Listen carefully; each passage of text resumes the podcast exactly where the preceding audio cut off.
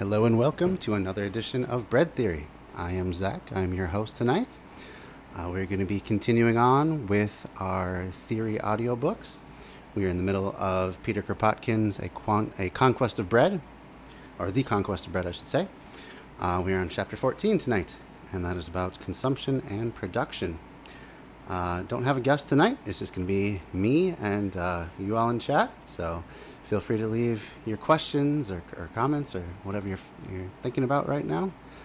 Um, if you like that opening video, that, that is actually a video that I shot, uh, just going around some of the, the city lakes in, in the Twin Cities. I, I plan on using that for um, some uh, lo-fi theory uh, videos that I'm going to be doing, where I will take probably that footage uh, specifically, as well as lecture audio from let's see, I- I've already done um, Michael Brooks, and I did uh, the Communist Manifesto uh, audiobook, and I'm going to continue on with a lecture from another famous leftist, not sure which one yet, uh, but I'll, I'll, I'll set that to the the video as well as some, some lo-fi beats just in the background. Uh, just as another way for people to kind of absorb theory. If, if reading uh, print is, is too distracting and you know you find trouble with, with getting through audiobooks. You just need something more a little more stimulating especially visually stimulating to, to keep your mind focused. Uh, that's the idea is, is for, for those sorts of people. Uh, but without f- further ado i think we'll get into tonight's chapter. Uh, again that is we're doing chapter 14 conquest of bread. And i'll be stopping um, whenever I feel like it. And also, if you guys have any questions, I can I can stop and answer those as well. Uh, so let's let's get into it. Let's let's see what uh, Mr. Kropotkin has to say about consumption and production under an anarchist system. This audio production was made in collaboration with Audible Anarchist.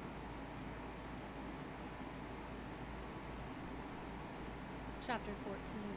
I'll go bump up Consumption and production. Just a bit here. Let me know how the levels are too. Looking at society I'd like and my its voice to be political about the same organization from a different standpoint than the- that of the playback from the authoritarian schools, where we start from a free individual to reach a free society, instead of beginning by the state to come down to the individual. We follow the same method in economic question.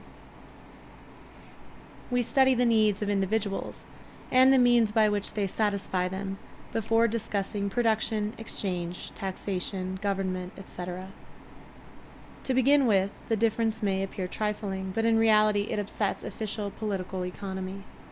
If you open the works of any economist, you will find that he begins with production, the analysis of means employed nowadays for the creation of wealth, division of labor, manufacture, machinery, accumulation of capital. From Adam Smith to Marx, all have proceeded along these lines. Only in the latter parts of their books do they treat of consumption, that is to say, of the means necessary to satisfy the needs of individuals, and, moreover, they confine themselves to explaining how riches are divided among those who vie with one another. So Kropotkin's chief concern here is that most economists, in, in his mind, look at things backwards. They, they start with um, production, and they just kind of lump labor in with all the machinery and all of the infrastructure needed to produce things, uh, just as, as another, uh, you know, living component of the way that uh, capitalists, the owner class, make their money through through their just by their being the owners of it. So he thinks that's that's backwards. We should look at the needs of people first, and and consider what level of production we need to meet those needs. Um, in his mind, also, you know, looking back at some of the chapters we've covered already, uh, that's a much more efficient way of doing things. You don't have people working jobs that that are meaningless. You know, uh, you don't have a 40-hour work week for every single job because not every single job requires 40 hours a week uh, to do it. I'm, I'm sure we can all relate. We've probably all had jobs where there's tons of downtime, where we're just collecting a paycheck and you know no, nothing is really going on with, with anything that we're contributing. Um, so it's like, why, why, why waste all that effort? Why waste all that time? Why waste everyone's time in this sort of production? Why not instead look at how much we have to produce and and of course in Kropotkin system we're even doing away with with things like uh, money. So you know, get rid of that altogether and and look at just what needs to be produced. Uh, have people produce it based on on you know what uh, guild or, or, worker cooperative they, they wish to join and, and will have them uh, and that they have you know the right skills or potential for and then we'll just keep on producing stuff and distributing it as needed um, so that kind of flips everything on its head. I mean, everyone thinks of capitalism as this super efficient system just because, well, just because people say it is. That that's just the part of the mythology surrounding capitalism that doesn't necessarily bear out in the real world. Uh, there's a, there's another book I'm reading on my own called Bullshit Jobs by David Graeber, and he's going into all these different professions that have been created that literally do nothing to, to further the goods or the services that a given industry produces. You know, things like uh, managers who hire a bunch of, I think he called them flunkies, uh, basically just people that are, are, are yes people. Uh, they're there to make the, the, the boss look good and to show that the, the boss is an important person. You know, he was talking about how back in uh, the days of aristocracies, there'd be plenty of people that they would hire just to stand there in like you know very uh, smart looking uniforms just to make the king and the queen and, and all the royalty look good you know that that spent most of their time doing absolutely nothing other than being you know window dressing basically for other rich and fancy and powerful people um, so that applies as well to to capitalist systems um, and, and Graeber was talking also that another advantage of, of hiring a bunch of underlings that, that don't actually do anything is, is when it comes time to fire or lay people off, well, you have a bunch of people that you can fire and, and show just, just how much you're trimming the fat and, and, and working for the company. Uh, you know, no mention that they never did anything to begin with and that their, their positions won't be missed, but, but that's, that's another matter. So, yeah. Now, let's see what we got. Oh boy, we already have some ableism uh, just run around in the woods and wipe your butt with leaves if you want to experience it. That's not at all what anarchism is, you know. And if you read some of this book, which I really encourage you to do uh, on your own, I know we're, we're 14 chapters into it. Anarchism is the lack of hierarchy.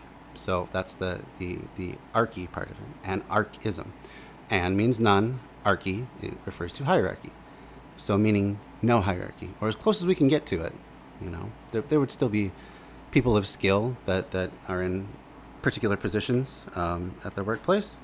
Nothing wrong with that, um, with having the most skilled people do whatever they're most skilled at. But at the same time, everybody needs basic things food, water, shelter, uh, education, transportation, access to healthcare, access to uh, communication devices, um, access to community these are all essential things for, for human thriving. And these are the things that if we were to just give everyone them, would create a platform for them to stand up and uh, not have to worry about the threat of starvation from the capitalist class for, for not working in a particularly bad job where they get paid just enough to scrape by, if, if even that.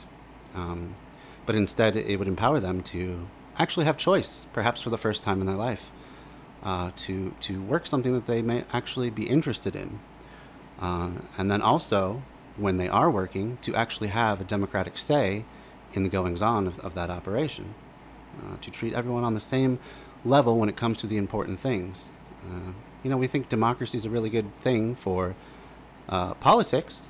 Why why is it so good for political life, but but not so good for economic life and for the life that, that people spend most of their day at, which is their day job eight hours a day is the biggest chunk of your working life, even if you take into consideration the weekends.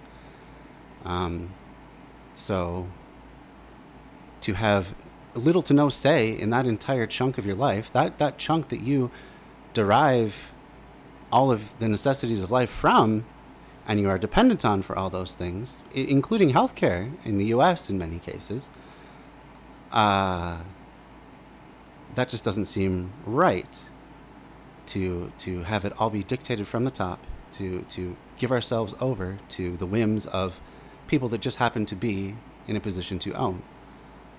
Uh, why not instead put in democracy and freedom and, and self direction, um, self determination? Why are these, these things that we have to check at the door when we go to work? You know, and this is what Kropotkin's talking about when he talks about anarchy. It's not no rules, la la la. You'll just you know burn and loot and and uh, everyone just does whatever they feel like. That's that's that's what anarchy has been branded as. Guess by who? By the people that, that, that stand to benefit the most from keeping things as they are, keeping themselves on top.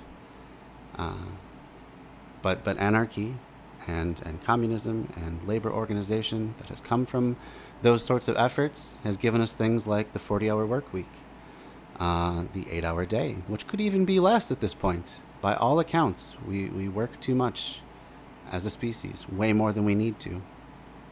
Especially when you look at how much work is out there that, that just literally does not need to be done, literally contributes nothing, or actively harms the world.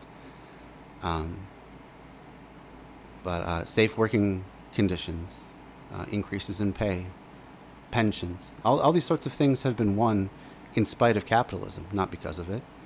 And they, they have come from people on the actual left, uh, labor organizers, anarchists, many of which who have, have died for uh, their cause at the hands of police, um, at the hands of uh, just the government in general. Um, sentencing them to death for for their supposed crimes. Uh, so yeah, it's it's interesting how, how terms can be warped and twisted just because you happen to be in a position of power. You know, you get to control the narrative in many ways. But that's not at all what anarchism is about. That that's just silliness. I mean, that may be a, a middle schooler's definition of it. But what do they really know? I mean, not not much yet, and that's not that's not a dig at middle schoolers. They just haven't had the world experience to, to know any better.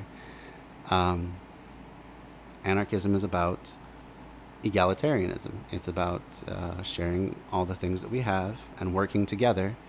It, it, it views humanity as, as it's at its best when it works together. That's how we've built great cities. That's how we've built up great academic traditions and literary traditions. Um, every good thing you could say about the human race has come from cooperation, not necessarily and often in spite of competition. Uh, you think about things like patent law, how many people that's hold, held back just because a certain company owns an idea. Well, how much more richer intellectually could the world be if we did away with those sorts of laws, if knowledge was freely available to everyone, especially life saving knowledge? What about medical knowledge? What about the knowledge of, of, of growing things in a more sustainable way? What if that was free to all to to build on and contribute to? Um, so yeah keep those sorts of things in mind as we listen here. Or maybe just become a better troll. I don't know. You're probably not even here anymore. So anyway let's continue on in the chapter. For their possession. Perhaps you will say this is logical. Before satisfying needs, you must create the wherewithal to satisfy them. But before producing anything, thing, must you not feel the need of it? Is it not necessity that first drove man to hunt, to raise cattle, to cultivate land, to make implements, and later on to invent machinery? Is it not the study of needs that should govern production? It would therefore be quite as logical to begin by considering needs and afterwards to discuss the means of production in order to satisfy these needs. This is precisely what we mean to do. Hmm? But as soon as we look at it from this point of view, political economy entirely changes its aspect. It ceases to be a simple description of facts and becomes a science. We can define it as the study of the needs of humanity and the means of satisfying them with the least possible waste of human energy. Yeah, that's exactly what I was just trying to describe. This is some of the ideas he's covered in previous chapters about how wasteful this current system is. Um, the, the amount of, of needless toil just to, and you know, and he's talking about the, the aspect of all the time and energy is that's that's used just to enrich the pockets of of the owning class. Um, so because you, the way the system works, the way capitalism works, if you own the means of production, you get to decide what happens to all the revenue that comes in. Of course, you have to pay your workers for them to be able to keep coming to work. So as an owner, you are incentivized to give them the, the minimum uh, that you can give them to keep them coming in, basically. It's a combination of giving them enough so that they don't starve, uh, so that they have some sort of place to live, and, and you know, depending on the, the position and its, its level within the company, um, just enough so that they won't go somewhere else uh, or, or take some different sort of work. Um, and then everything else you get to decide because you are the owner. So a lot of the, the production that, that happens, you know, you may satisfy that, that amount as a, as a worker, just take whatever field you're in. You may satisfy enough to, to meet your salary demands, um, plus all the maintenance of whatever equipment you use, enough that the, the, the system could keep per- perpetuating itself. You may make that point halfway through your day. You may have generated enough money for your company halfway through the day. You don't just get to go to go home. The rest of your day that you're required to work, you're making all profit for whoever's at the top or wherever they want to direct that money to go. But still, you don't get a say. Um, so that's that's the that's the big critique of capitalism, is that there's no reason for for these people to be at the top and just arbitrarily make all these decisions uh, when everyone is contributing to the, the good or the service that, that a particular company is making. And you're wasting so much of your time, in essence, just enriching your boss's pockets. Or not, not necessarily even your boss, but the, the boss of the company, the owner of the company. Um, so Kropotkin says, let's, let's cut out all that, that waste. That's all just wasted effort just for the benefit of, of the very small few. Um, why do that? Why, why have a system that, that works people so hard when it doesn't have to? We could have things be a lot better, a lot more uh, easygoing, really, a lot less hard on people's bodies and, and their minds, uh, and still accomplish all the things that we accomplish as societies. We just won't have people that, that get to then hoard all that excess effort, you know, transformed into into riches for them, um, for themselves. That's that's the big difference. But that that cuts away all the the, the excess work that's being done, a lot more efficient than even capitalism. Its true name should be Physiology of Society. It constitutes a parallel science to the physiology of plants and animals, which also is the study of the needs of plants and animals and the most advantageous ways of satisfying them. In the series of social sciences, the economy. So the, these are the beginnings of a sort of eco anarchy, of, of not just taking into account the needs of humanity, but, but expanding that egalitarian bubble to even include the plant and animal world. You know, how about that? How about we, you know, we can, we can meet all our needs right now today for the entire world with with the, our current production levels. We may have to up distribution in certain places, but that can be accomplished too. We could do it. Why not then take all of that security and extend it out to the, the plants and the animals that we depend on to keep on living?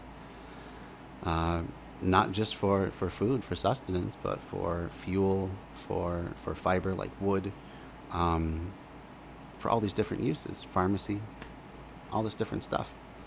Um, why not extend it out into that world? And and the way that I think we can do it best is by taking in some some other ideas that have come later on, uh, almost a century later than than this book was written.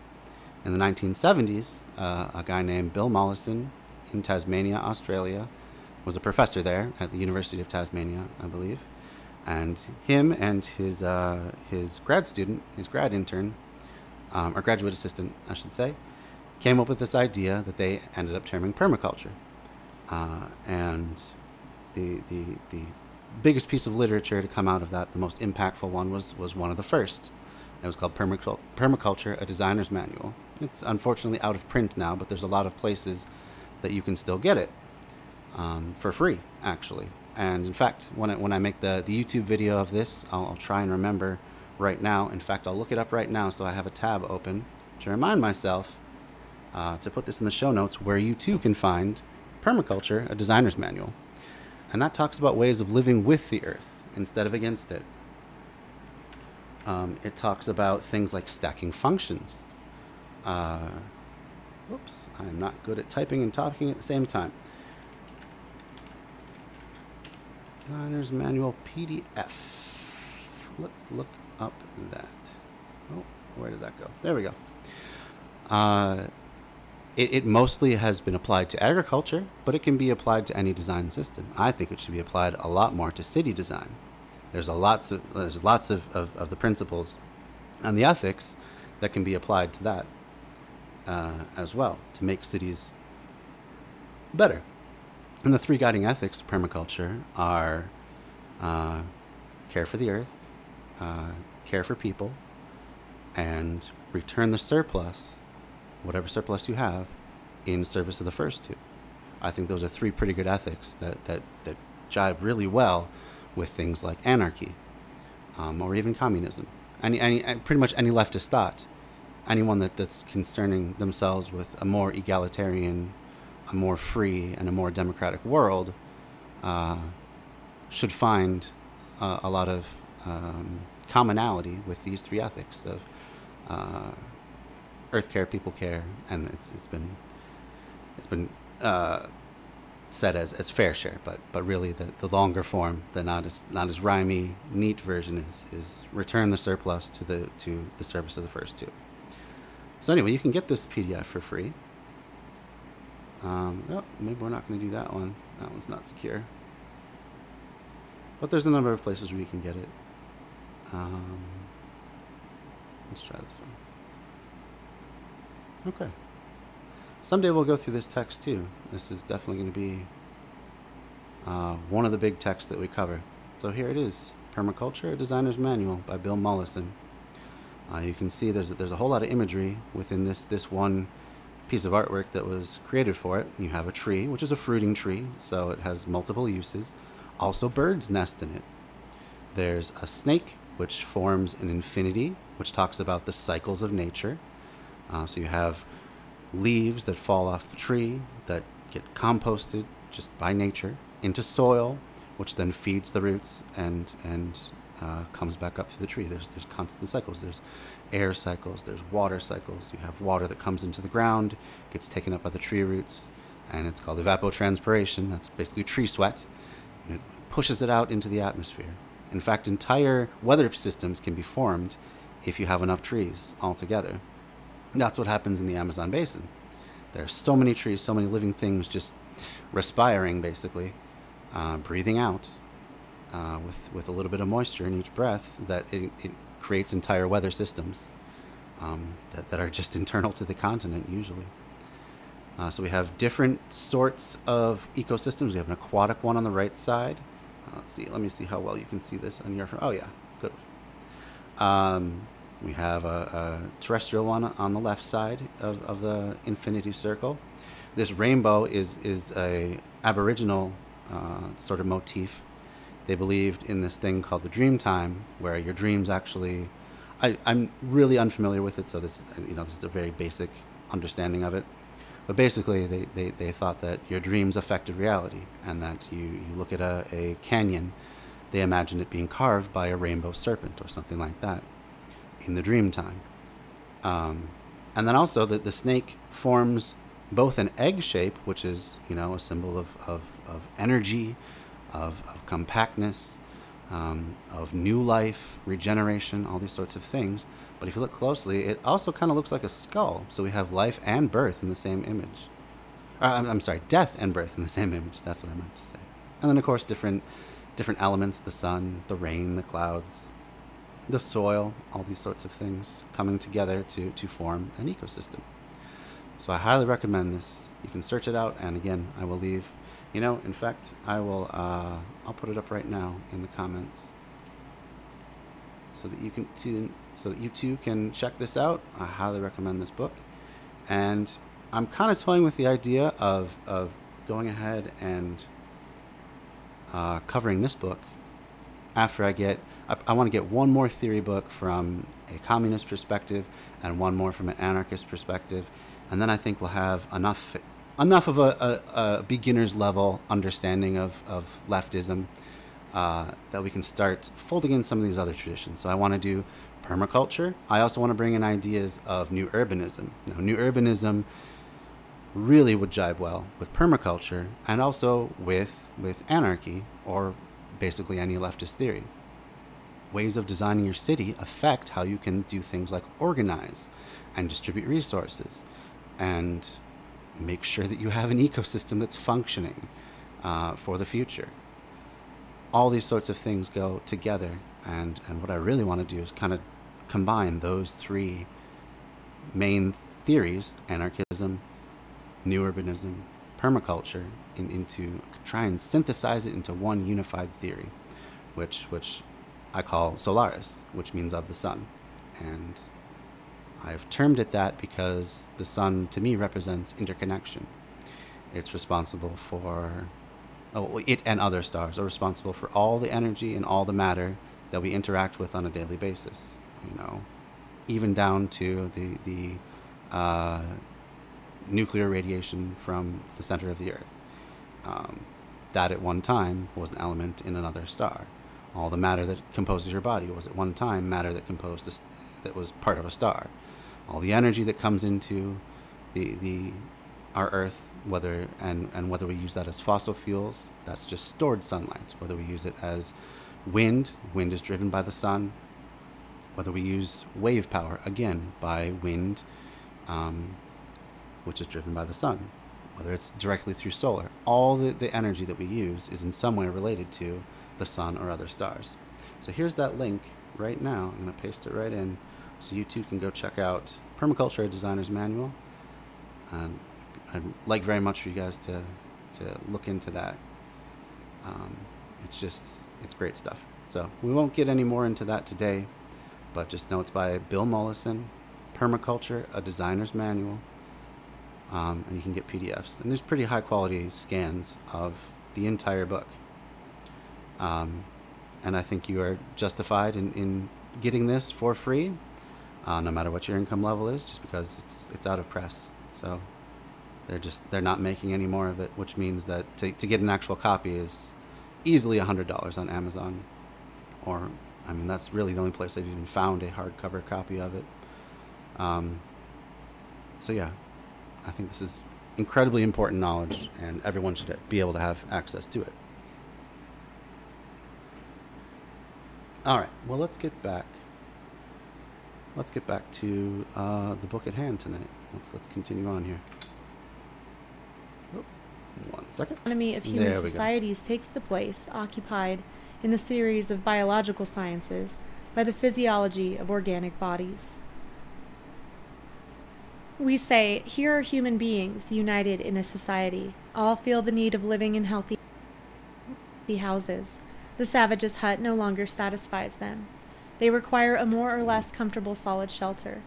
The question is, then, whether man's not not the best turn of phrase there. The, the savage's hut no longer uh, suffices for them. That, that's that's pretty condescending to people that live in, in even continue to live in tribes and bands today. There's nothing wrong with that sort of life. Um, it would be great if, if there was enough room on the earth for everyone to live uh, so close to the land that they were on. I don't think that's possible anymore, unfortunately. Um, but but regardless, people that, that have lived that way, people that do live that way, are they're literally no different than any other human. Same distribution of intelligence, of, of ideas, of dreams, of of anything you can think of. Same range of emotions. It's, there's no reason to be condescending and, and term them as savages, um, or talk about how they live in, in huts that are unsuitable for civilized man. So that part has not really aged well. Um, it's going to happen when you have a, a, book that's 130 years old. Um, but I think there's still a lot we can gain from it. Capacity for production being given, every man can have a house of his own. And what is hindering him from having it? And we are soon convinced that every family in Europe could perfectly well have a comfortable house, such as are built in England, in Belgium, or in Pullman City, or else an equivalent set of rooms. A certain number of days' work would suffice to build a pretty little airy house, well fitted up and lighted by gas. Okay, so he's just talking about let's let's stop and do the math. Let's let's actually figure out how much labor Um, if we're going to still have a, a monetary economy, how much money would, would it take to, to build a sufficient dwelling for a person? Uh, and then let's let's look at how much effort society would need to do to provide that for every person. Um, it's a good way of just kind of systematically going at the problem rather than just saying just keep building and let's just you know hope that everything works out. Um. But nine tenths of Europeans have never possessed a healthy house. Because and the same is true of people today. Uh, the the majority of people in America is probably not as as high as nine tenths anymore. I think it's it's closer to well. Let's even look it up. Let's look it up right now. Let's see percent of U.S. home ownership. Uh,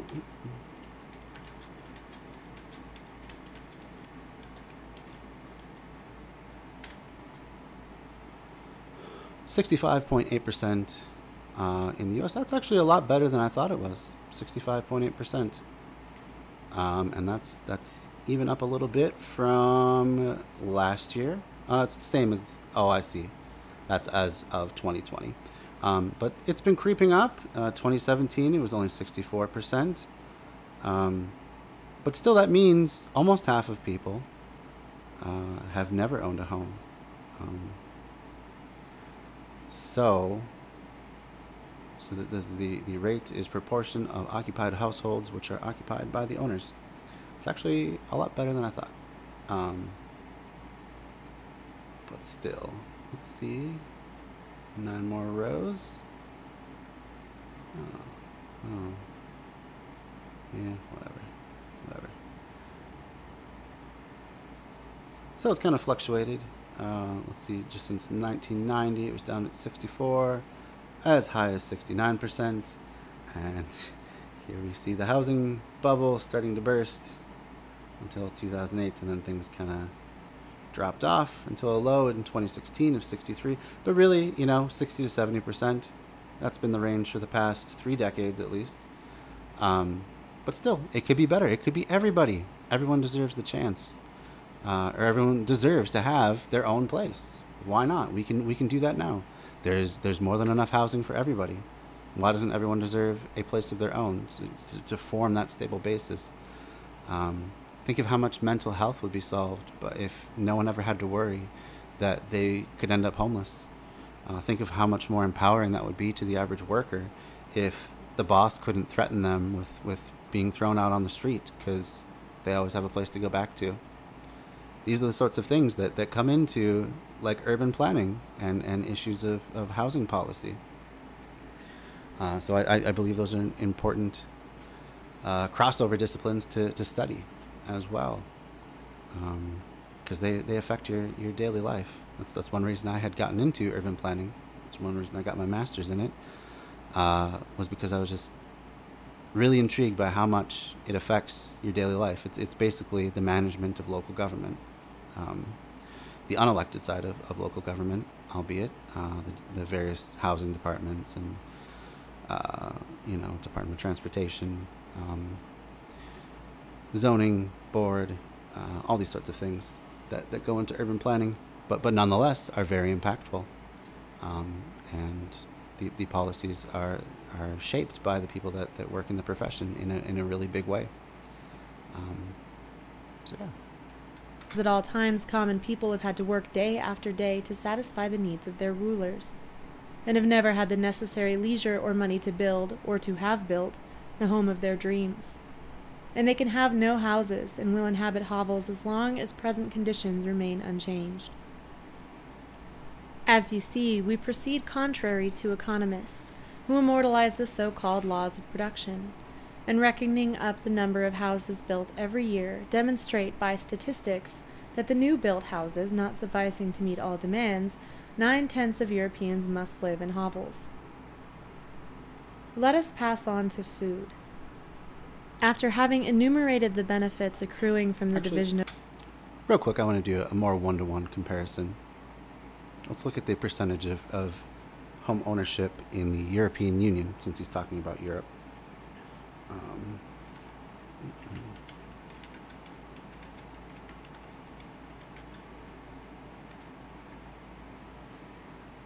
Mm, mm. Wow. Is that real? Wow, that's a, that's a lot higher for these European countries. It's kind of blowing me away here. Whew, going from the highest to the lowest, we have Romania at 95.8% home ownership. That's incredible. Hungary, Montenegro, Slovakia, Lithuania, Croatia, North Macedonia. I didn't even know that was a separate country from Macedonia. Poland, Bulgaria. I mean, these are all all much higher than the U.S. That's incredible. Huh. Well, I mean, I don't know what the what the necessarily the cause is. I'm sure there are a great many different causes from country to country, but I would guess that that it, you know, at least in part, uh, as far as I know, all these are, are countries that have things like uh, universal health care. So that's that's one less source of, of money to be drained away from uh, its average citizens. Yeah, that'd be interesting to dive into another time, but not tonight. Not tonight. Let's keep going. Whoops. Here we go. No labor. Economists tell us the division of labor. Requ- So that kind of that that that entire statistic. I mean, that was just part of Europe. Let's look at. So that was just selected European countries. Uh, let's see. Let's just look at Italians. Seventy-two percent. So that's closer to the U.S. Uh, let's see. The U.K. Sixty-five percent. So very close to the U.S. Interesting that the the more uh, western side of Europe has much lower home ownership than the eastern uh, group of countries. Interesting. I wonder what the reason for that is. Let's see what we got here. Oh, good evening, Alyosha. Uh, how you doing tonight, friend? Um, everyone go ahead and follow Alyosha. He's a really great leftist streamer. Uh, does all kinds of political content, lots of commentary, especially if there's uh, a political speech going on. Does good coverage of that sort of thing. Uh, has built a really amazing community for himself. Uh, so go check out Alyosha. I st- I, one of these days, I got to set up whatever bots or commands are needed so that I can just do the automatic follow thing. But uh, it, it works just the same. Just to, to click on their on their profile name and uh, go ahead and give them a follow. Really appreciate that. Uh, and if also if you're watching this stream for the first time tonight uh, and you like this sort of thing, please don't forget to to follow me here. Uh, it's it's an easy thing to forget if you're just trying something out and you're kind of skipping between different channels. But this is the sort of thing we do a lot. And and uh, aside from theory, every Sunday night I just kind of do a, a Sunday fun day sort of thing where I'll pick a a more lighthearted video or at least a, a video that we can be lighthearted about and kind of you know if it's if it's some right wing ghoul we can rip into them and at least have fun uh, looking at a really brutal topic. Uh, in fact, last last Sunday was uh, whew, that was quite a ride. We did a, a video on John Doyle, who was a right wing grifter, very much uh, like a, a Christian fascist type. Um, and it was only a 30 minute video, but it took me almost five hours to cover because there was just so much. There was, there was like the lies per minute and the misdirection and, and just the complete false statements that he would make was just coming so fast that it took that long to just like pause and like go through all the reasons why that's wrong and then play another 10 seconds and then pause. It was, it was, it was an experience. Uh, and it just goes to show how, how these, these right wingers sometimes will just get talking so fast and they'll hit you with so many quote unquote facts that if you're an uncritical listener, you're already primed to, to accept this stuff. You're not even going to really realize what's what's being pumped into your head. Um, and if you're trying to be critical, he, it just goes so fast. Like I'm sure I missed some stuff there, even even going through it with the fine tooth comb like I did. Um, so that was quite an experience. Uh, you can check that out in, in my video archives here on Twitch. That was just the last stream I did, and you can also go to my my uh, YouTube page as well as my podcast. That'll be coming out on the on the podcast pretty soon. And it's it's always bread theory or bread underscore theory wherever you're at. But I'll I'll leave the links. I'll left a link at the beginning. I'll leave some links at the end too. Um, so yeah, well, how are you tonight, Ali? How are, how are things going for you? How's the how's the streaming life? I see you've been streaming quite a lot. uh, lately, and haven't been able to make every stream, but but I try to come in once in a while when I can. Um, and to the rest of you who may be out there in chat, how are you guys doing tonight? What's on your mind? What's what's going on in your political world, or or whatever you want to talk about? Really, how are things for you? Uh, let's keep going. requires that some men should work at agriculture and others at manufacture. Farmers producing so much, factories so much, exchange being carried on in such a way. They analyze the sale, the profit, the net gain, or the surplus value, the wages, the taxes, banking, and so on. But after having followed them so far, we are none the wiser, and if we ask them, how is it that millions of human beings are in want of bread when every family could grow sufficient wheat to feed ten, twenty, and even a hundred people annually? They answer us by droning the same anthem division of labor, wages, surplus value, capital, etc., arriving at the same conclusion that production is insufficient to satisfy all needs. A conclusion which, if true, does not answer the question can or cannot man by his labor produce the bread he needs? And as much as it was a, a truth in, in Kropotkin's age that yes, they can they could produce enough for everybody many times over, it is much more true today. Even with our, our many times higher population in the world, we produce way more food than we use. In the US, it's, it's pretty disgusting. Up to 40% of food is wasted, uh, much of it before it even makes it to a store shelf, much of it through things like uh, price dumping, where a farmer can't just can't get a high enough price, uh, and instead of taking a loss to have it distributed out to stores, um, they just bury it. They dump it in a pit and they cover it over, or they pour out the, the milk in, in the case of milk. None of that has to be. None of that has to be. And today we, we produce more than enough food to, to feed the entire world. We have more than enough housing in the US. It's some ungo- ungodly statistic, such as, and in fact, let's look that up. Let's not even guess at that. Uh, how much home, how much housing is there for every homeless person in the U.S.? Let's look that up.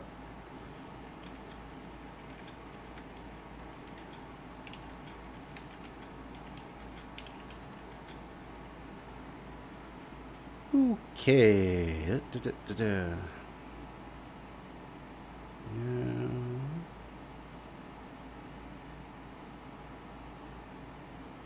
So as of 2010, it was 29 empty properties per homeless person. I don't know how reliable that is, though. But uh, let's see. Checkyourfact.org says there are 31 vacant homes for every homeless person in the U.S. Uh, that wa- that looks like it was 2019. Boy, computer's being slow tonight. Let's go. Here we go. Currently available numbers. Uh, okay.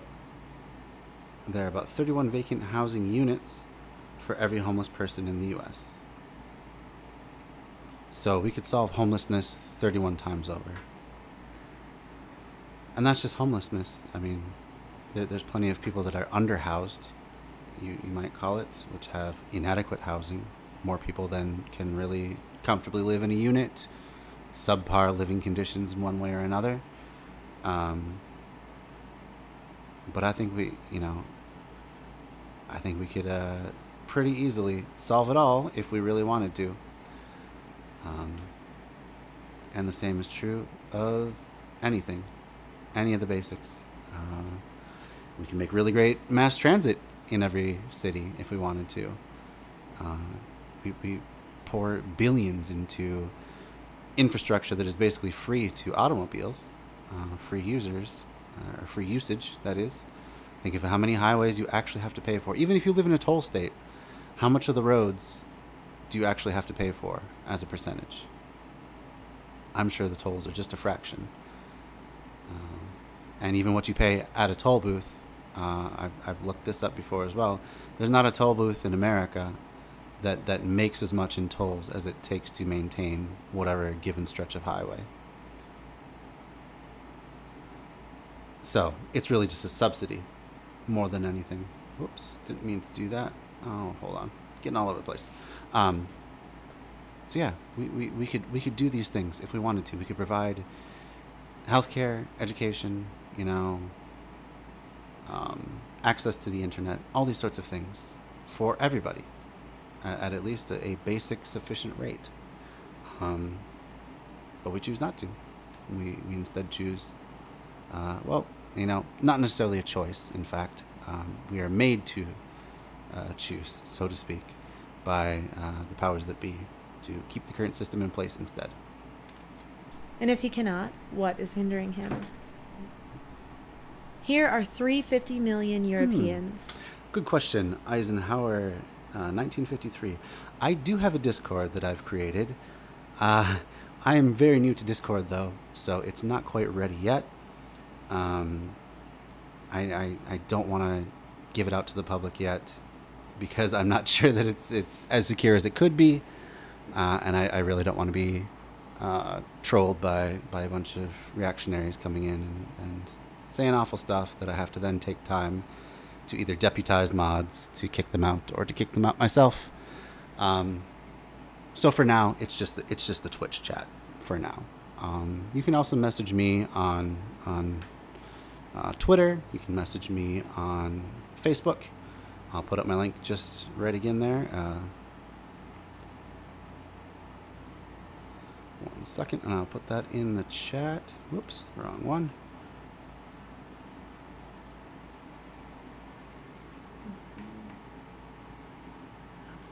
Oh, oh, so you want to debate? Um, tonight's not really the, the, the time for debating so much. If, if you have some questions that I can quickly answer, that's fine. Uh, but I don't usually like to do debates on, on theory night. The, the point is more educational. We're trying to get through uh, the book at hand. Maybe maybe some Sunday night though, if you want to have a conversation. Again, debate. That's such a loaded term. Um, uh, too often debates devolve into who can look better and who can come up with the most creative insults. Uh, has very little to do with the actual substance of it. But if you want to just have a conversation, that's fine. I, I assume you're coming at it from a, a, different point of view than I, which is also fine. Uh, oh, you're writing a novel on why Wall Street is based. Well, that, that's good for you. Uh, good on you for, for writing. That's that's that's a difficult thing to get through for anybody, whatever whatever the topic is. Um, I'm glad you found a, pa- a topic that you are passionate about. I don't happen to think Wall Street's all that based. Um, I think a whole large part of it doesn't really serve any useful function in society. Uh, it, it basically just is betting on, on which stocks are going to go up and which are going to go down and, and trying to make money off of that has very little to do with actual investment in, in companies that anyone cares about themselves or wants to succeed. Um, and I think I think it's basically just it's it's it's a a large scale casino for better uh, or worse. I think worse. Um, so yeah, that's what I got there. Profit is amazing. Yeah, it's amazing for the people making the profit. Not so amazing from the people at, at whose expense the profit is made. Uh, and that's the whole thing about anarchism. Is we want to. Well, that's the whole thing about any sort of leftism, socialism, communism, general leftism we want to stop the exploitation of people by by those that, that happen to own the means of production. Um, so while it may feel good to make all that money, it may may open up your life in ways that you could have never dreamed. And while that's great for a small handful of people, um, it comes at the expense of other people. I mean, literally, it comes at the expense of others. It, it only is possible because you have a structural imbalance of power where you can take profit from whatever company you own and decide where it goes. And surprise, surprise, most of the time and most of that profit is being funneled to the top, never to trickle down again. Um, so, yeah. Uh, do I think capitalism is bad for climate change? I don't think it's good for climate change, that's for sure. When the profit motive is at the very top, when when as a business owner you are are trying more than anything to just maximize your return on, on your investment everything else comes secondary and that includes uh, climate change um, if you are a business owner and you want to do good uh, it's it can be a very difficult position if you don't have the regulatory backing to do so. Say you are a coal miner uh, company and you really want I mean, this is a, a pretty far-fetched scenario, but you really you really want to do coal as cleanly and as safely as possible. Okay, you, you don't want to, to damage the environment around a coal mine. You want to, to, to do the least amount of impact possible. Well, unless there's there's regulations that say you have to do a certain thing, like dispose of your tailings in a, in a safe storage area that cannot leak into watersheds, you're going to have to do that. You're, you're just going to have to dump it because all your competitors are going to dump it. You know, your hands are tied by, by a lack of regulation. I know that that may be strange for you to hear. That it's it's usually the, said the other way around that regulation ties people's hands, but it also at the same time enables companies to to make better choices. Um, you may not want to, uh, let, let's use a more realistic example. You may be a small time grocery store you don't want to pay your employees less than a livable wage. You've done everything you can to, to cut other costs. Um, you, you've found the, the suppliers that, that you can get the best deal from um, for your size operation. And then a Walmart shows up in town. And they can get away with, with paying their, their employees minimum wage. They bring a lot of jobs, but they're not great jobs. And because they're so large, they can also link up with suppliers that, that maybe you don't have access to because you can't accept as much product as, as they can. So, in order to compete, you have to cut somewhere. And eventually, that's probably going to come down to things like wages.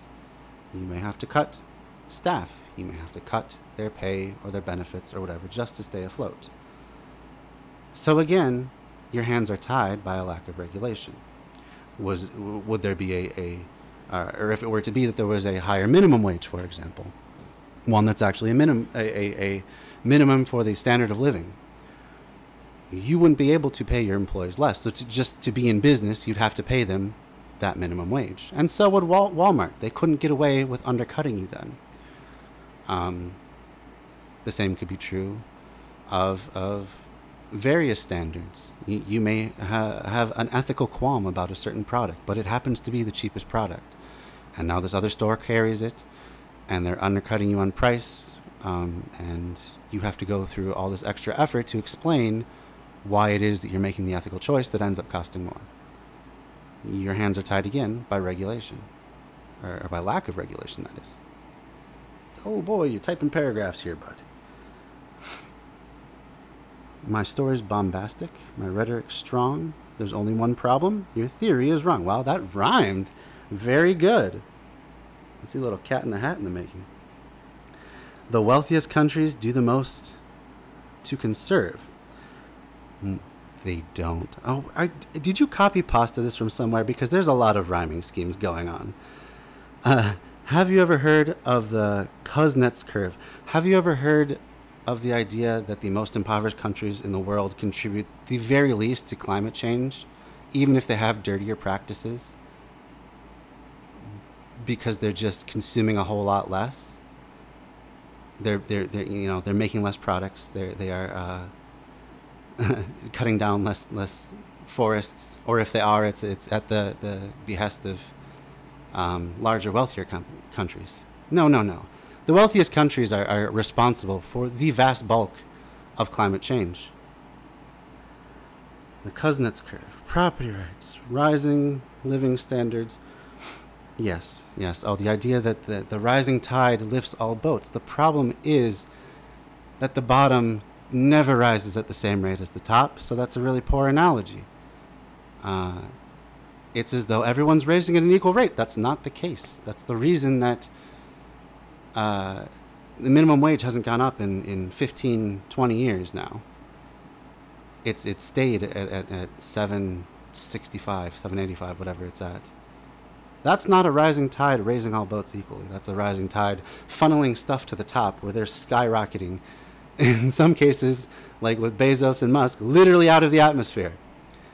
Um, so that kind of blows that entire theory away The, the bottom part just keeps getting further and further behind, especially as social programs are continuing to be gutted um, or not maintained. As, as the bottom just keeps slipping further and further away, there has to be a point where everything crashes. I mean, for, if for no other reason, then there'll be no one left over to buy a lot of the products and services that the, the wealthy companies rely on. Okay, let's hear the rest of your poem here. uh, entrepreneurial innovation. We've talked about innovation already, how it's stifled by things like patent law, where you can have a patent that lasts for 30 years. In some cases, like music, can last up to 100 years, where no one can use that same tune for all that time. Think of all the, the creativity that's stifled just because uh, uh, one patent or another has been filed. I mean, there's entire lawyer, there's entire guilds of lawyers whose entire job it is to to threaten people with patent lawsuits. You want to talk about innovation? We need to do away with with these ideas that intellectual property should be privatized rather than given out for the benefit of all.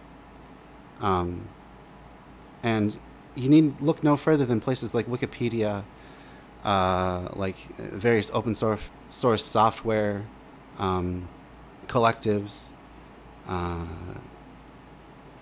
to, to, to find examples of people doing creative work for free because they love it.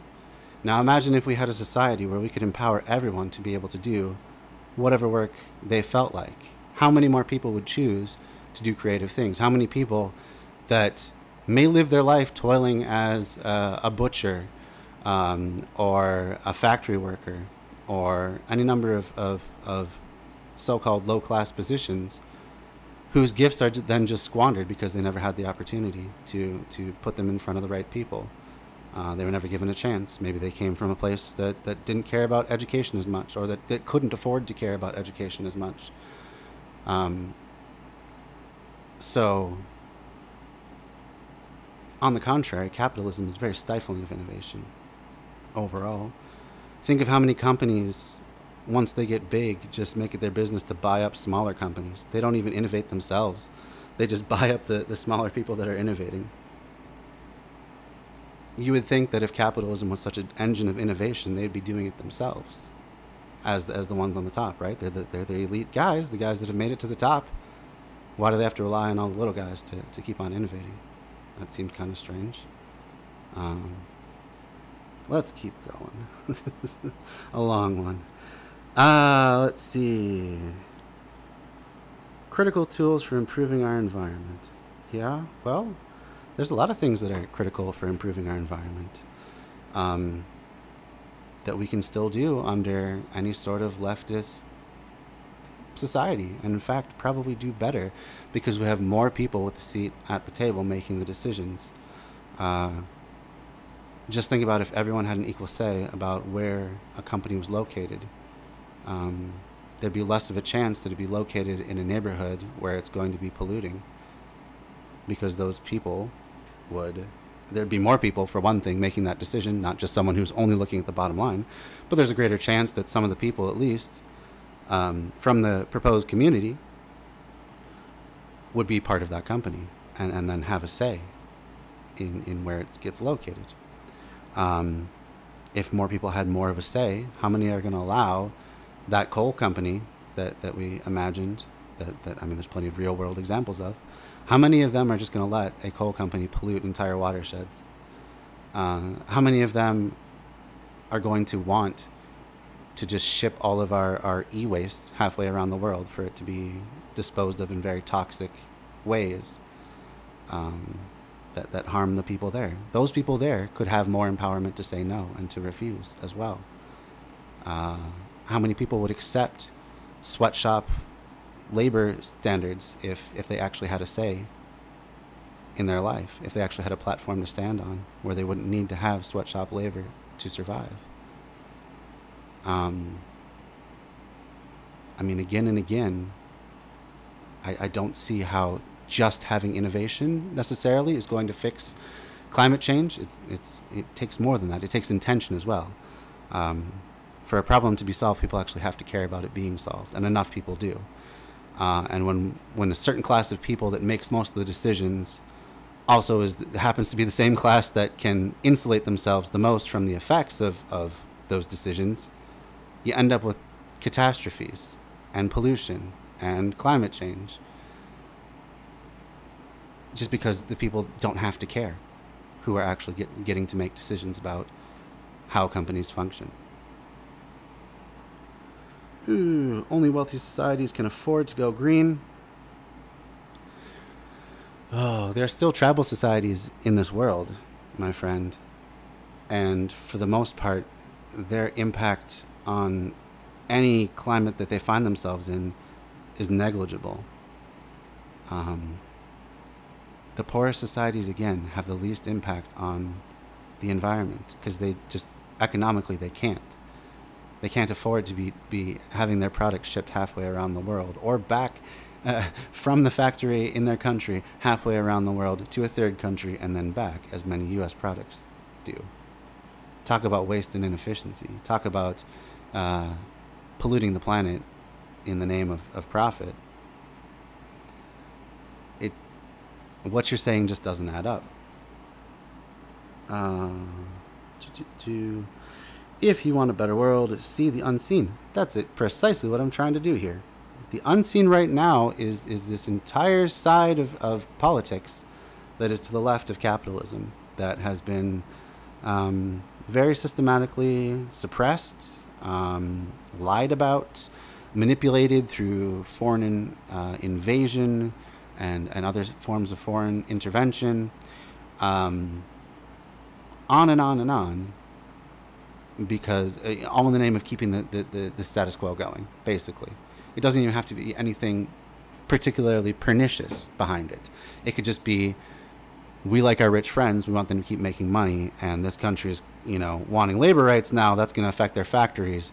We better help them plan a coup. You know, that sort of thing. It's it's nothing beyond that. They just they have friends, they want them to succeed. Um, they themselves have businesses, they want to succeed. And they don't want things like human rights to get in the way um, or any sort of social progress. So, where are we at? Uh, even carbon will bend to the creative destruction with entrepreneurship. I mean, that's a nice thought. It hasn't yet. Um, in the means of production, incentive is better than force. That's a strange thing from a capitalist perspective to be saying because how are you making people work jobs like McDonald's, um, where you get burned with fryer grease, you have nasty customers who talk down to you all day long, uh, and at the end of the day, you take home such a pittance that no place in America could you actually live off of that one 40 hour a week salary. You're gonna you're gonna you're gonna talk to me about about incentive being better than force? Are, are you just being the incentive to not starve? That's better than force? Because I don't see a difference. To me, that, that's coercive. To me, that's saying accept this wage or, or die, basically. We've seen that revealed with the pandemic and the, the upping of um, unemployment benefits. Oh, all of a sudden, all these, these, these undesirable jobs undesirable because they're poorly compensated, are not getting filled. Imagine that. People would rather not have to go to work for a wage that they cannot live on. They would, they would rather take money from the government um, and be secure and preserve their body, preserve their dignity, preserve their mind uh, than have to take these jobs. Uh, so, yeah. I agree. Incentive is better than than coercion, which is why we should be putting everyone on an equal starting platform, right? It's it's hard to it's hard to parse out what is coercive and what is not, if someone is just scraping by to live. Um, if someone doesn't really have a viable alternative, where then is the choice? And if there's no choice, how is it not coercive? How is it not force? Right? Uh, where's where's the lack of coercion in the, the, the capitalist form of, of enterprise? You know, it's it's a top-down system. You don't like what your boss does. You think you're being treated unfairly, unsafely. You think they're breaking the law at, at your expense potentially. What are your options? You can't just walk into the, the, the boss's office and say, You need to fix this or I'm leaving. Because alone, they don't care. They'll say, Go, leave, I'll help you pack. Security will escort you off. You have half an hour to collect your things. Okay? Don't talk to me about force. That's that's that's coercive. That's forceful. That's a system where one person or a handful of people make all the decisions for many times more people. That's force. That's not freedom. Freedom is actually having a say in your daily life. Freedom is having a say in, in the way that, that your business is run. A real say, not just a suggestion box, not just a, hey, let's go around the room and share our thoughts. In a vote, a, a binding vote about things like compensation, benefits, working conditions, number of hours each in, in position is required to work per week, um, and how to distribute whatever profit is left over. You know, a real say in these sorts of things. That's where you, you get away from ideas of, of force and coercion and when you get towards incentive. At that point, every, every employee, every worker employee, every worker owner, that is, uh, in the company, under, say, a, a worker owned cooperative system, now has the incentive for, for their company to make more money or, or do better at whatever it is they do, to, to be more financially viable, because it literally means more for them. Okay? Now they have a stake in the company's success. You think uh, an average person at McDonald's cares at all how McDonald's does? How you know they probably couldn't tell you who the CEO of McDonald's was, let alone care about about you know them making more money. Why would they care? It makes no difference to them in their personal life. The McDonald's could rise, it could fall. It wouldn't really matter to them. It makes no material difference to them. Turn McDonald's into a worker-owned cooperative. Now every single burger that's sold means a, is is you know a fraction of a, a penny more in every worker's pocket, and that adds up. You know. That's that's where real incentives come in. That's where real choice and and the absence of force comes in. Moving on though. Let's see what else. Jobs should be well compensated and healthcare should be free. Absolutely agree, perennial green. That helps everyone, employee and employer. Yes. That's another form of, of coercion. That's that's a good very good point. Thank you, perennial green. That's another form of coercion and, and force is tying your medical life to your employer so that you're afraid to quit, especially if you have a chronic health condition, which a lot of Americans do. That means you have to think twice about is you know you always have to weigh is is leaving this job potentially worth a huge reduction in my quality of life or potentially death. You know, if you're dependent on something like insulin or other medication that you need on the regular, you have to, to, to really analyze your options before you think about switching employers. That to me is coercion. That to me is, is tying you to a system that you, you are then dependent on in a really big way, in a really material, concrete way. Um, whereas if everyone just had health care, paid for by taxes, we're not talking about just free as though it blinks out of the air, but paid for by taxes. You'd, you'd still have all the same medical people. It's just the person paying the bill at the end of the day would be the government instead of you.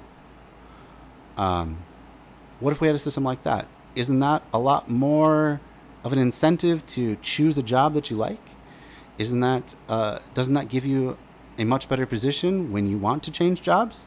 You don't ever have to worry then about your life potentially ending or, or becoming so diminished in quality that, that existence is just brutal for you. That takes that all away. That frees up people. We're talking about freedom here, okay?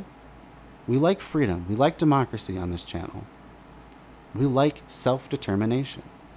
These are things that are only possible when you provide the basics for people, at a minimum. and give them choice, uh, a real choice and a real say, a democratic, binding say in the runnings of their workplace. That's it. If you're not for choice, if you're not for democracy, I mean, those are positions, but you kind of have to justify why. Why you don't think certain people deserve to have a say in their lives. Why you think other people know better. All right, uh, that's that's enough ranting for now. Let's uh, let's move on. If there's anything else on anyone's mind related to the material, preferably, but it doesn't have to be. This is kind of a shorter chapter, so we're already a third of the way through it. Um, so I have a little bit of little bit of wiggle room tonight. I usually like to go just about a couple hours, and we're an hour and 15 in. Um, so yeah, we can be a little bit more loose tonight. Um, but but we will definitely try and finish it up by nine o'clock uh, Central Standard Time. That is. They need so much bread, so much meat, wine, milk, eggs, and butter every year. They need so many houses, so much clothing. This is the minimum of their needs. Can they produce all this? And if they can, will there then be left sufficient leisure for art, science, and amusement? In a word, for everything that is not comprised in the category of absolute necessities. If the answer is in the affirmative, what hinders them going ahead? What must they do to remove obstacles? Is time needed? Let them take it. But let us not lose sight of the aim of production, the satisfaction of needs. If the most imperious needs of. And there you have it. Um, just as as he orients the revolution towards fulfilling the needs of, of the revolutionaries, um, way back, oh, one of the first like three or four chapters, he was he was talking about how the revolution should go, and what we should keep our eyes on during a revolution.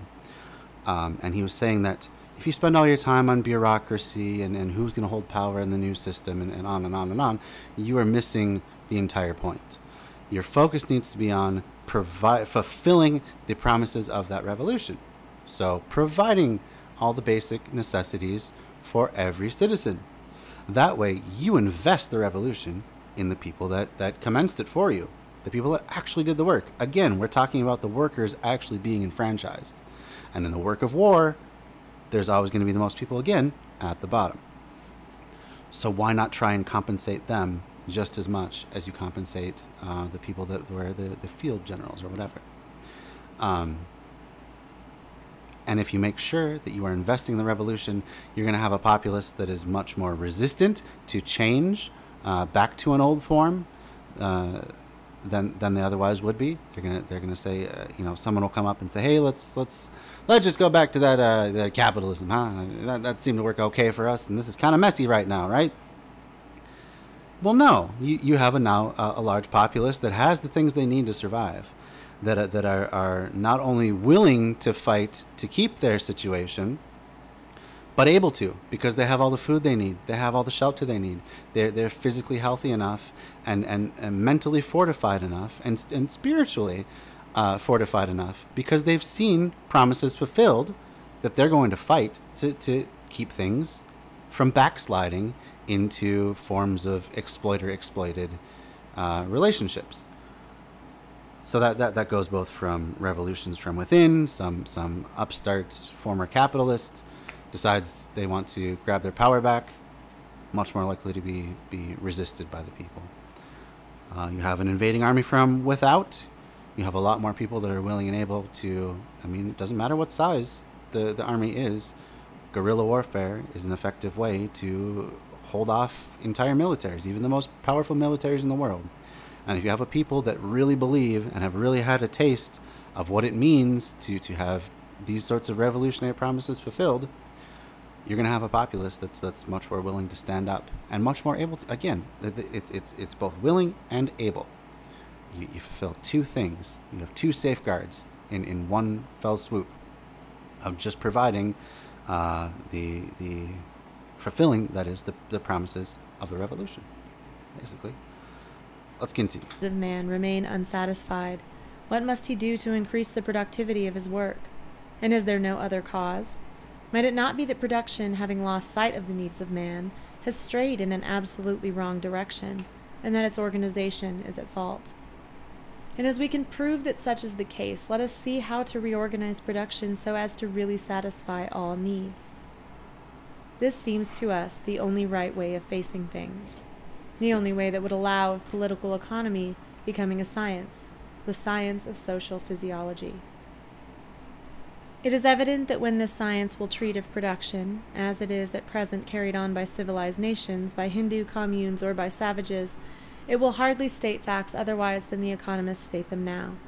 That is to say, as a simple descriptive chapter, analogous to descriptive chapters of zoology and botany. But if this chapter were written to throw light on the economy of energy, necessary to satisfy human needs, the chapter would gain in precision as well as in descriptive value. It would clearly prove the frightful waste of human energy under the present system, and would admit, as we do, that as long as this system exists, the needs of humanity will never be satisfied. So yeah, I, I, I, think I gather what he's saying is that if you were to actually take these economic systems apart and, and look at capitalism through a, a more scientifically rigorous lens, we would look at all, we would we would come to find all the waste that, that is is existent in the current system. And we would, we would come to find that a, a, a different system, such as the one he describes, where people don't have to toil as much but can still produce as much, if not more, is entirely possible um, and is perhaps favorable.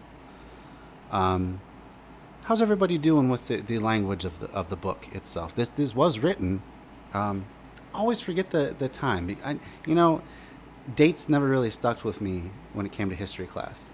Uh, so let's look up the, the actual date of the conquest of bread again. I believe it was the, I want to say it was the 1890s. Uh, do, do, do, conquest of bread. Let's find out.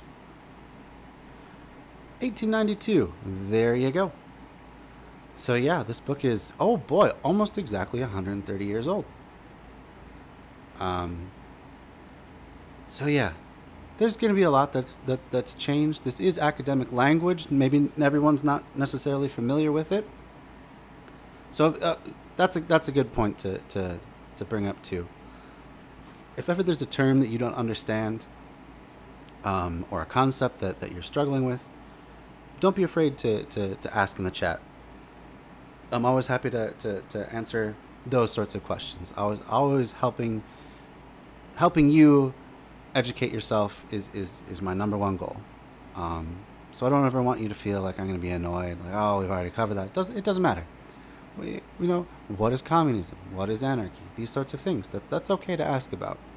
Um, what is the labor theory of value? You know, you're, I always want you to be able to ask questions here. I don't want you to feel like I'm ever going to put you down for, for not knowing something, because I never would. Um, on the other hand, if you're if you're a troll coming in and, and coming off all half cocked and uh, talking about Venezuela or, or whatever your, your favorite right wing talking point is, I may not be as charitable to you, but if you're coming in good faith, even if you're coming from a different perspective, I'll say that too. Um, I'll try my best to, to, to meet you at that level. Um, and I will definitely try my best to educate you and, and help you understand these concepts better because they don't come easy to everyone, and there's there's no shame in that. There's there's nothing wrong with that at all. Uh, we all have, have different entry points. We all have different experiences that uh, can make it easier or, or, or harder to absorb the information. So yeah, just thought I'd throw that out there. So yeah, any questions? Just just go ahead and post them in the, the comments there. Because like I said, almost a 130 year old book. Um, that's that's a long time. That's a long time for something to.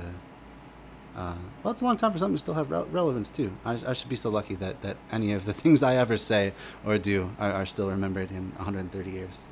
Um, so in that respect, it is it's quite a feat that he's done here. Um, yeah, let's go ahead and uh, go back into the chapter. like I say, don't hesitate to ask questions. I always appreciate them. Uh, or just relate your own experience too. That's always fine as well. Um, if there's per- perhaps other books that, that you think relate well to this, or a good counterpoint even to this, that you think I should check out, always always happy to hear those recommendations. Um, if you're feeling like you have a different interpretation of the text, always always uh, happy to hear that as well. Um, that's the thing about these these theory books is you can have dozens, hundreds of people giving their opinion on the same text. And for the most part, it only makes the, the text stronger and richer and, and more applicable to, to people's lives. Uh, it's not going to take away at all. It's one thing that I like about doing this sort of thing. Um, I never feel like, you know, if another theory person pops up that I have to somehow compete with them or I have to have the right opinion while they have the wrong opinion. No, I'm more than happy to, to help platform them and help them get listeners or viewers as well because I think it only helps the, the cause, really. Let's continue, though. Bide. The point of view we see would be entirely changed. Behind the loom that weaves so many yards of cloth, behind the steel plate perforator, and behind the safe in which dividends are hoarded, we should see man, the artisan of production, more often than not excluded from the feast he has prepared for others. We should also understand that the standpoint being wrong, so called laws of value and exchange are but a very false explanation of events as they happen nowadays, and that things will come to pass. Okay. So, so here are the, the concepts of, of value and exchange. So, use value and exchange value. An item is worth whatever people are willing to exchange currency for, or, or another product or service for. Uh, uh, an item is worth uh, however, however much use a particular end person can get out of it. These, these are the very basic strokes, what those concepts mean, and it's, it's the, the concepts of value that uh, capitalists tend to, to favor a whole lot um, because it, it allows them to then view workers as just another piece of machinery to be bought and sold. Basically, they're just one more component. They, you know, their their use value is, is how much. I don't. Maybe I'm not applying that right, so I won't. I won't continue on. But uh, yeah. Um, on the other hand, you have uh, uh, the labor theory of value. So, so how much work is put into a particular product or service, um, and then whatever it, it, ends up getting sold for reveals the, the worth of that labor, basically. Um, and it's to be divvied up according to who does whatever labor to produce that good or service. Uh, so that's another way of doing it. I mean, Kropotkin's kind of beyond all of those. He, he wants to do away with these sorts of values at all where and, and get it to where need is really the only value.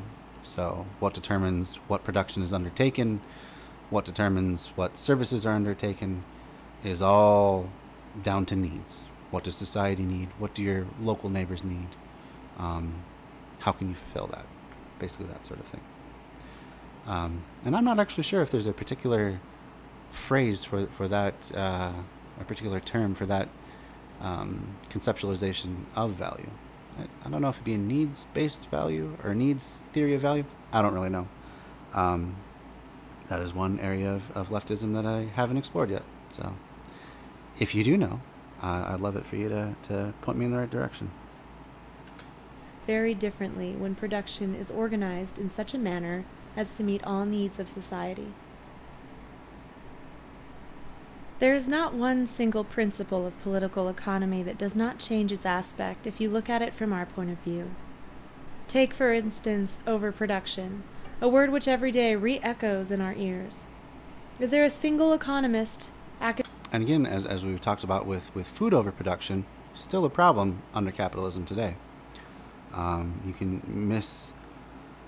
misallocate, or you can uh, misinterpret or mis predict. You, you can have a bad prediction about the way uh, a particular commodity or, or uh, good or any sort of good or service is is uh, going to be needed or, or demanded by the, the market, and you can overproduce and end up not getting not being able to get a a good enough price uh, to make it worth your while.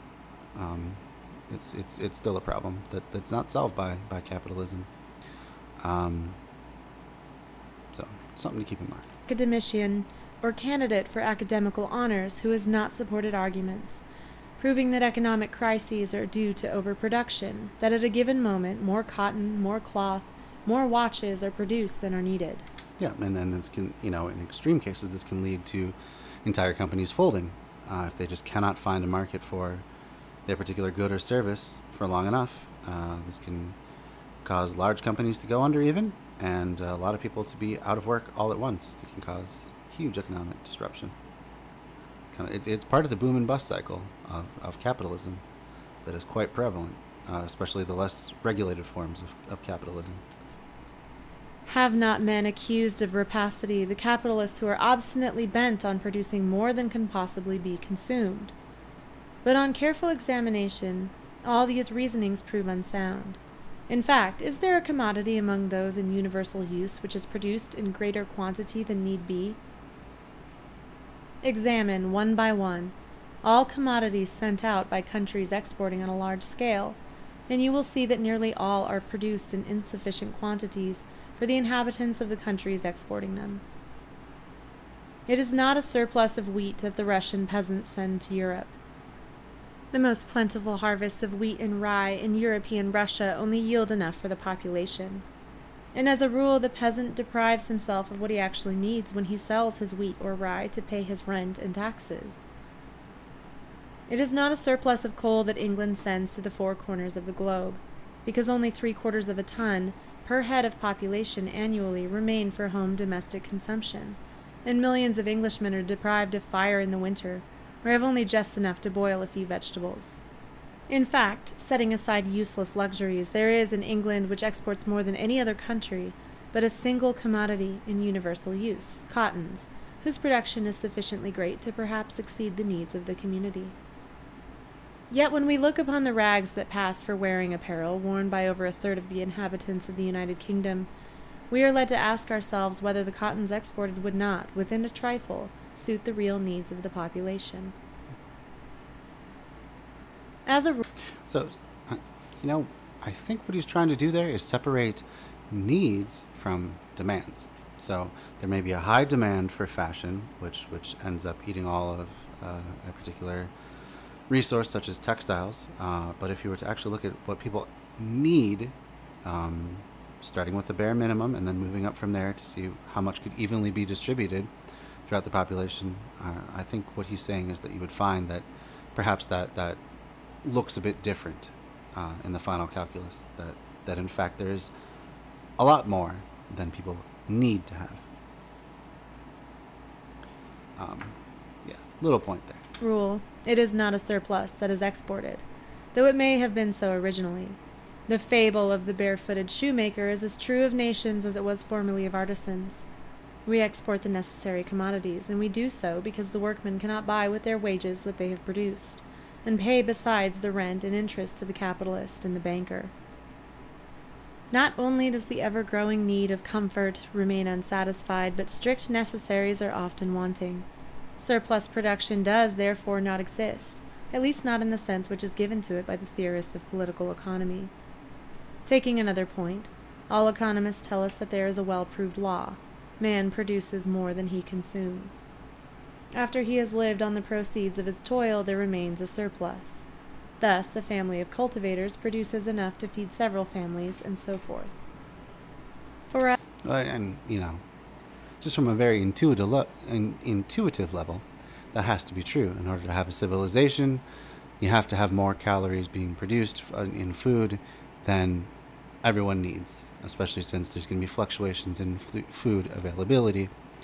Uh, you know, the, that's one of the the factors that, that people speculate was the beginning of civilization was the, the rise of agriculture and the ability to have things like grain stores um, so people could set aside food and kind of even out the, the, the peaks and valleys of, of seasonally available food.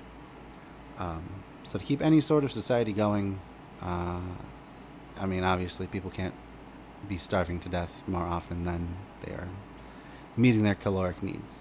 So for us, this oft repeated sentence has no sense.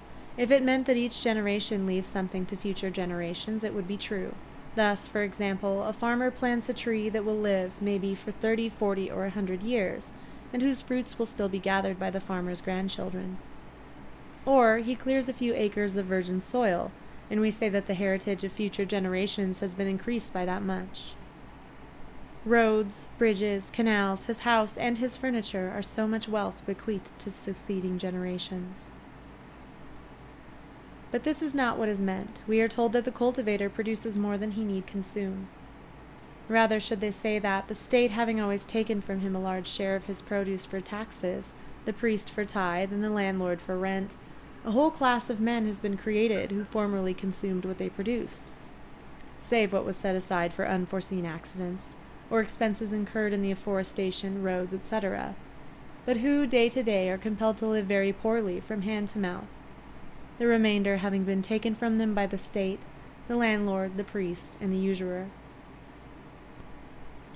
Let us also observe that if the needs of the individual are our starting point, we cannot fail to reach communism, an organization which enables us to satisfy all needs in the most thorough and economical way.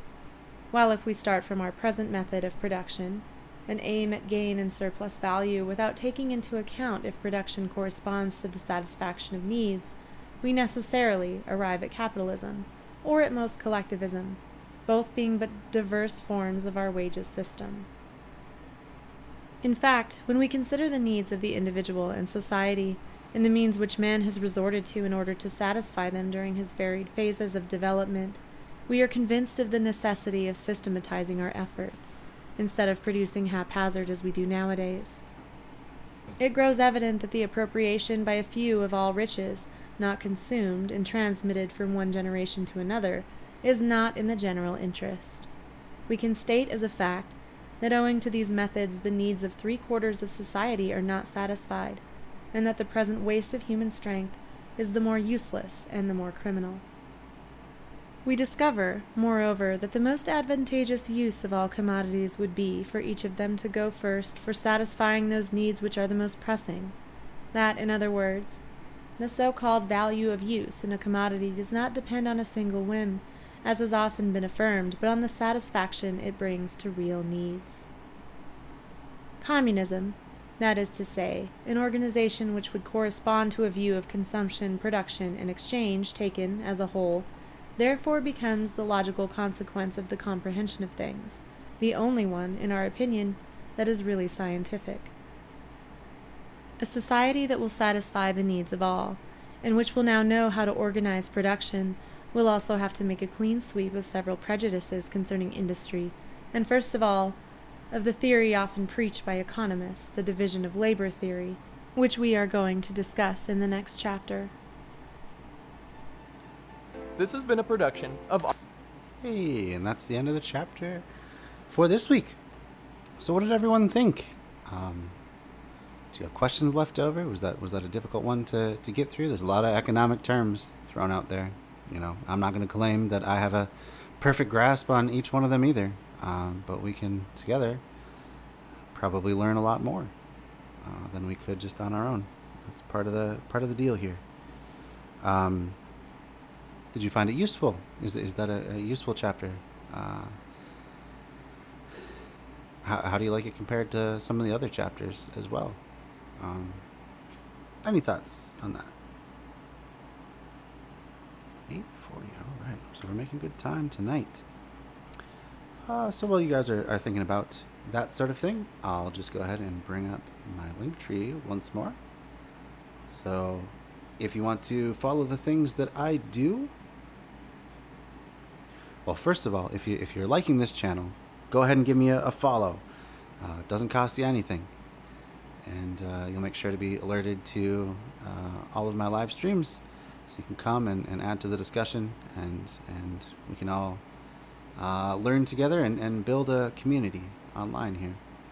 Um, so beyond that, why don't you go ahead and follow me in the various places that, that I do content. So in addition to um, in addition to this stream, I also do uh, let's see where do I want to go to? Oh, right here. Uh, so in addition to the stream, I have a presence on YouTube. I, I, I, archive all of my videos and I and I organize them into playlists. So you can open it like a book, basically. Um, so each book I will take and make it a separate playlist for. I, I take the audio from these streams. I make a podcast out of it. And also, uh, I'm on Facebook quite a lot, so you can uh, you can contact me there. It's it's bread underscore theory on Facebook as well take a look at that right now. So I've been trying to, to up my posting rate a bit here, just keep people more engaged. If you have other people that, that might be interested in this sort of comment or content, uh, please, please, please tell tell at least one person. If you really like this sort of thing, tell at least one person uh, about what you what you saw here, what you what you learned here, and what you're thinking about. Um, and you know, we can we can just keep building this little by little. Uh, one of the one of the principles of, of permaculture that I that I find often most applicable to the, the various sorts of design work that I've done, including designing the, the progress of this Twitch stream, is uh, look for small and slow solutions. Uh, the idea being that rather than just you know uh, you know one size fits all top down solution, let's let's just implement it and and, and let it go. Be very slow and deliberate about the way that, that you grow things and, and come up with uh, solutions. Be willing to wait for things to, to mature. It's especially important when it when it comes to food production because a lot of the things that are super productive, like trees, uh, they take a while to, to get established. So, um, so yeah, let's let's slowly build this this community together. Uh, so yeah, so this is my Facebook page. You can also find uh, a couple different groups that I do on Facebook. One being, uh, which one did I pull up? Uh, Left Pod Posting. If you yourself have a, a leftist podcast of any kind, or, or you're just a fan of them, uh, you can come on over to Left Pod Posting, the Facebook group, and we, we talk about that sort of thing all the time. There's a bunch of different uh, content creators that post on a regular basis, like uh, Political Pain. He does videos, but but also likes to, to post in, in that group as well. Um, and and it's just a fun time.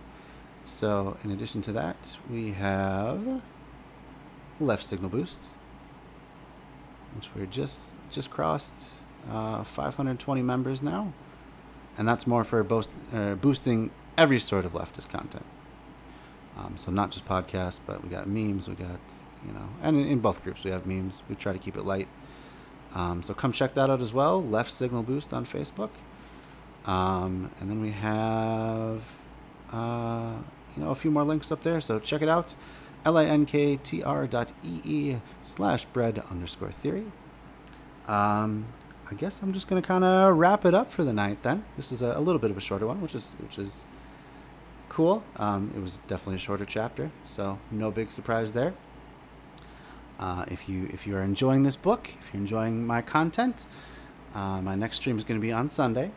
It's going to be at seven o'clock. Well, actually, no, probably going to go earlier than that. So, best best place to follow me is either on uh, Facebook or Twitter, and and I'll I'll make an announcement about when I go live there. So, probably sometime in the the late afternoon, early evening, kind of depends. It is Father's Day, so I'm going to be uh, spending some time with my kids. Um, and we're just going to do a Sunday Fun Day sort of thing. Uh, so stay tuned for that.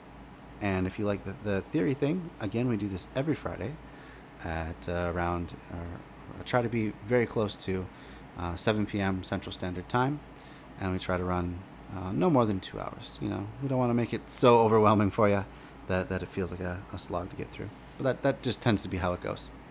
Um, if any of you are interested in being a guest on, on the podcast and, and going through one of these chapters with me, uh, as, as you know, definitely interested in people that, that have uh, the same or similar opinions, but definitely at the same time willing to take people that are, are coming from a different background or of a different philosophy, but are, are willing to discuss in, in good faith. Good faith being the key part there. Uh, the, the, the, different issues that I brought up within the chapter. Uh, so if you're interested in that, give me a, give me a shout out. Uh, probably probably the best place to do that is again to be either on Twitter or the Bread Theory Facebook page. Um, that's where I'm going to be most likely to see it. So if you if you feel you want to do that, I uh, I only do voice calls because I, I, my my uh, computer here is not quite strong enough to do the the video of both my camera and and someone calling in at the same time. So if you're worried about being on camera, don't be because it's just going to be a call-in sort of thing. Um, and if you never read it, doesn't matter. If you've read a whole bunch of theory, that's great too. I, I always learn something from every perspective that that uh, people are coming from that I bring on the show. So yeah, go ahead and give me a a, a, a shout out somewhere, and uh, I will get you in the lineup. So